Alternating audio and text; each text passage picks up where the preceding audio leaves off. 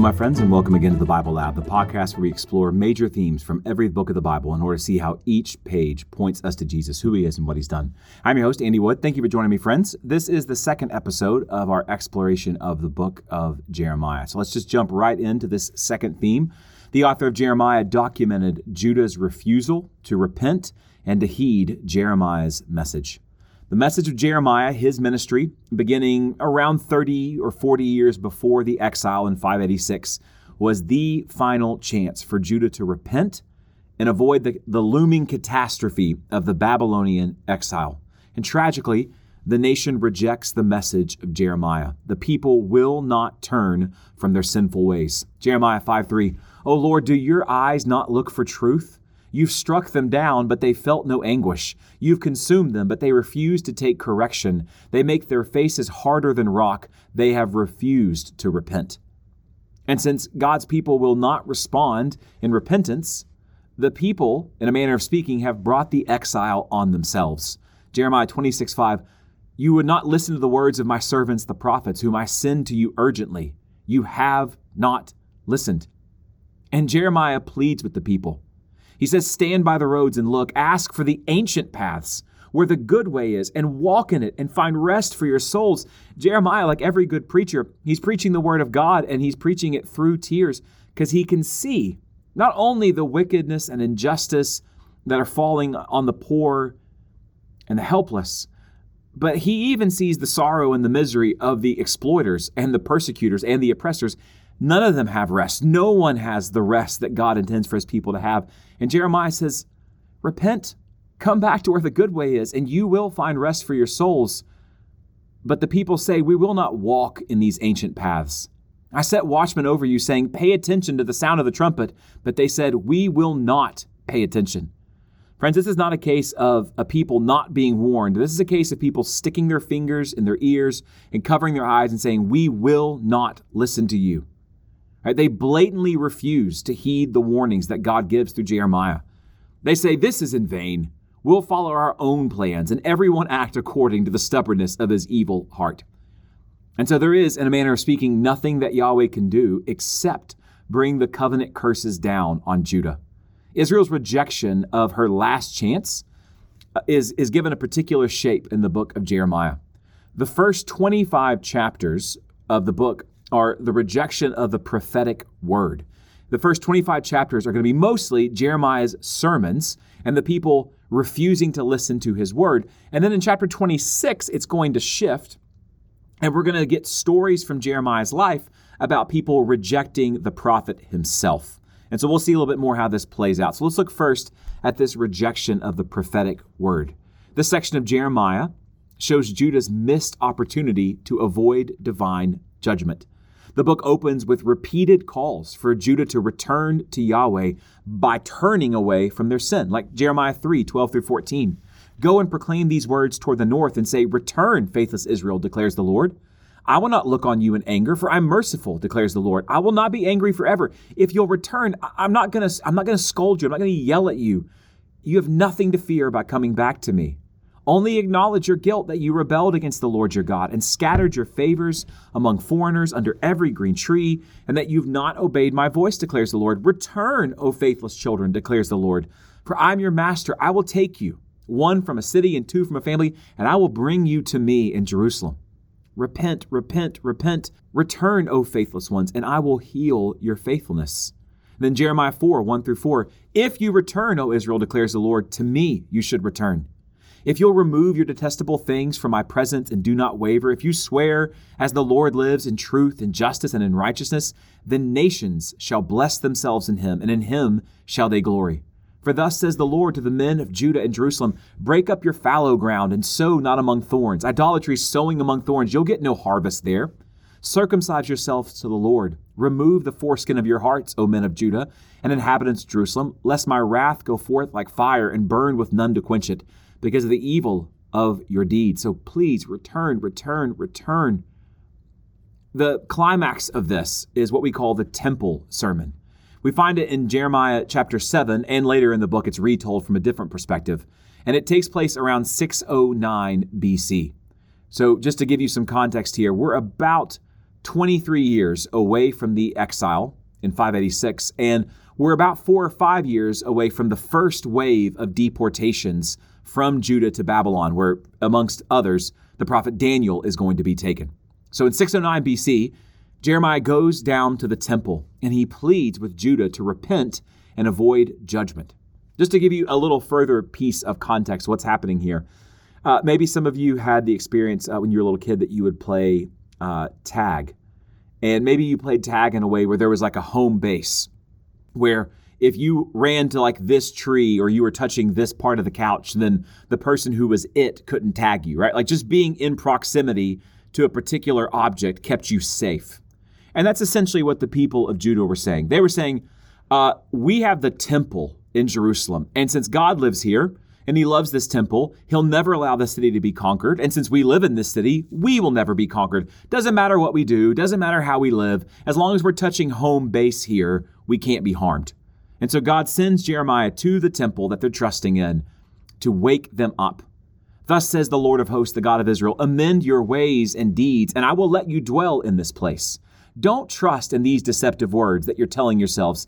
This is the temple of the Lord, the temple of the Lord, the temple of the Lord.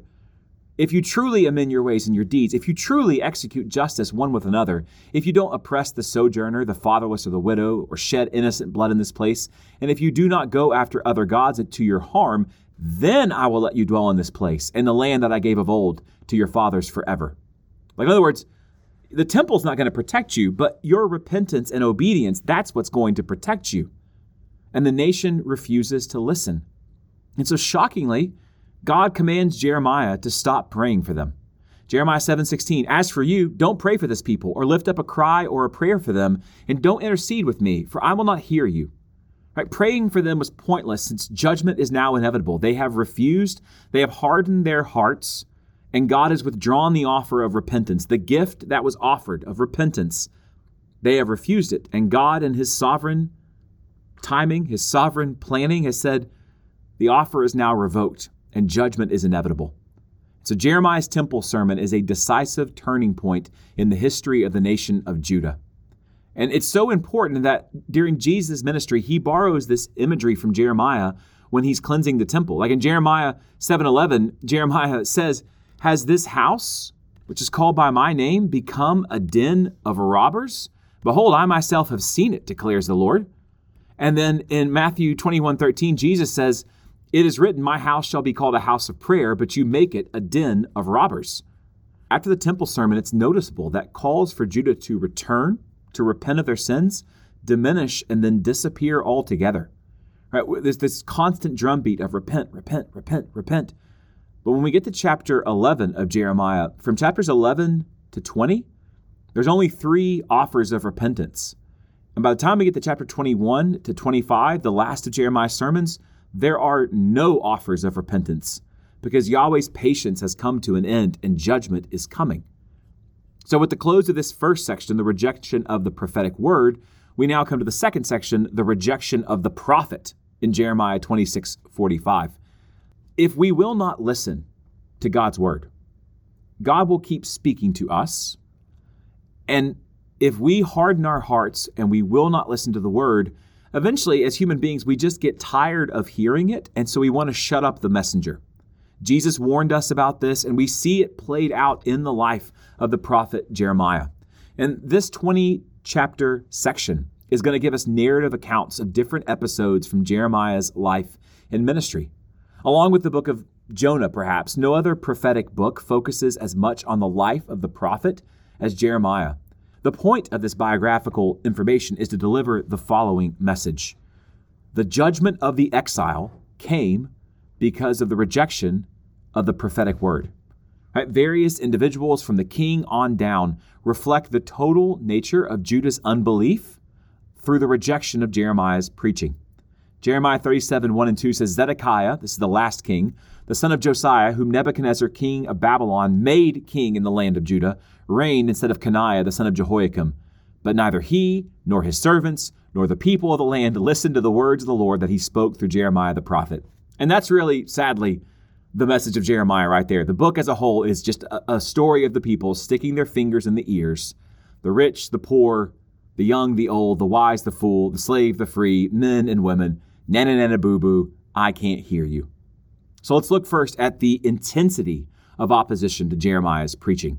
We see people call for death after the temple sermon in Jeremiah 26, 7 through 11. How dare you threaten the temple and they want it destroyed? Religious leaders who were already in exile, they were writing letters to Jerusalem telling the priests and the, the leaders still in Jerusalem, arrest this man, throw him in prison. How dare he say that God would destroy his temple? And then maybe the most shocking story of all, the king, Jehoiakim, destroys the scroll and seeks to have Jeremiah killed. Now, let me just kind of give you a little context here. In Deuteronomy 17, we get a, a job description of the Israelite king. The ideal Israelite king will copy by hand the book of Deuteronomy, and he will read it every day. And this will keep him humble, and this will help him love the Lord and obey God, and, and, that will bring peace and blessing to the nations that he's leading. So, in the book of Jeremiah, God gives a message to Jeremiah. He hires the scribe Baruch. Baruch writes it down. He reads it. Baruch goes to the temple. Jeremiah is not allowed to go back in after the temple sermon. He reads the message. People bring it to the king, and this is what happens. Then the king sent Jehudi to get the scroll, and he took it from the chamber of Elishama, the secretary. And Jehudi read it to the king and all the officials who stood beside the king. It was the ninth month, and the king was sitting in the winter house, and there was a fire burning in the fire pot before him. As Jehudi read three or four columns, the king would cut them off with a knife and throw them into the fire in the fire pot until the entire scroll was consumed in the fire that was in the fire pot. Yet neither the king nor any of his servants who heard these words were afraid, nor did they tear their garments in repentance. We see this complete inversion. Right? Instead of listening to the word and reading it attentively, the king is mockingly cutting it apart and throwing it in a fire. That is a picture of the response to the preaching of Jeremiah. Jeremiah is also imprisoned on multiple occasions. He's thrown into a pit and left to die. And at the end of his life, he's kidnapped and taken to Egypt. Right? The wickedness of the people of Judah is so in depth that even the exile didn't change them. Right? As we've mentioned previously, the line of David, right, this like surviving like cousin from the line of David, led a revolt against the Babylonian appointed governor of the land and, and kills this sort of last chance for people to even have a somewhat normal life in the promised land.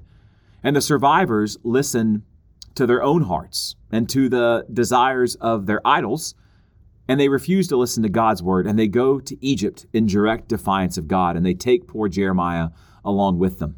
And once they arrive in Egypt, this surviving remnant openly declare their intention to break the covenant with Yahweh. As for the word that you have spoken to us in the name of the Lord, we will not listen. And again, that would be another great single verse that would summarize the events of the book of Jeremiah. Hey, I know that you told us that Jerusalem was going to be destroyed because of our sin, and, and we didn't listen, and then God destroyed Jerusalem because of our sin, but we're still not going to listen to you. We're going to do what we want to do, and we don't care what Yahweh says. And so as a result, Yahweh says, My judgment will even reach down into Egypt and you who think that you can run from me, the king of all the earth, and hide in Egypt, even there my hand will reach out and find you.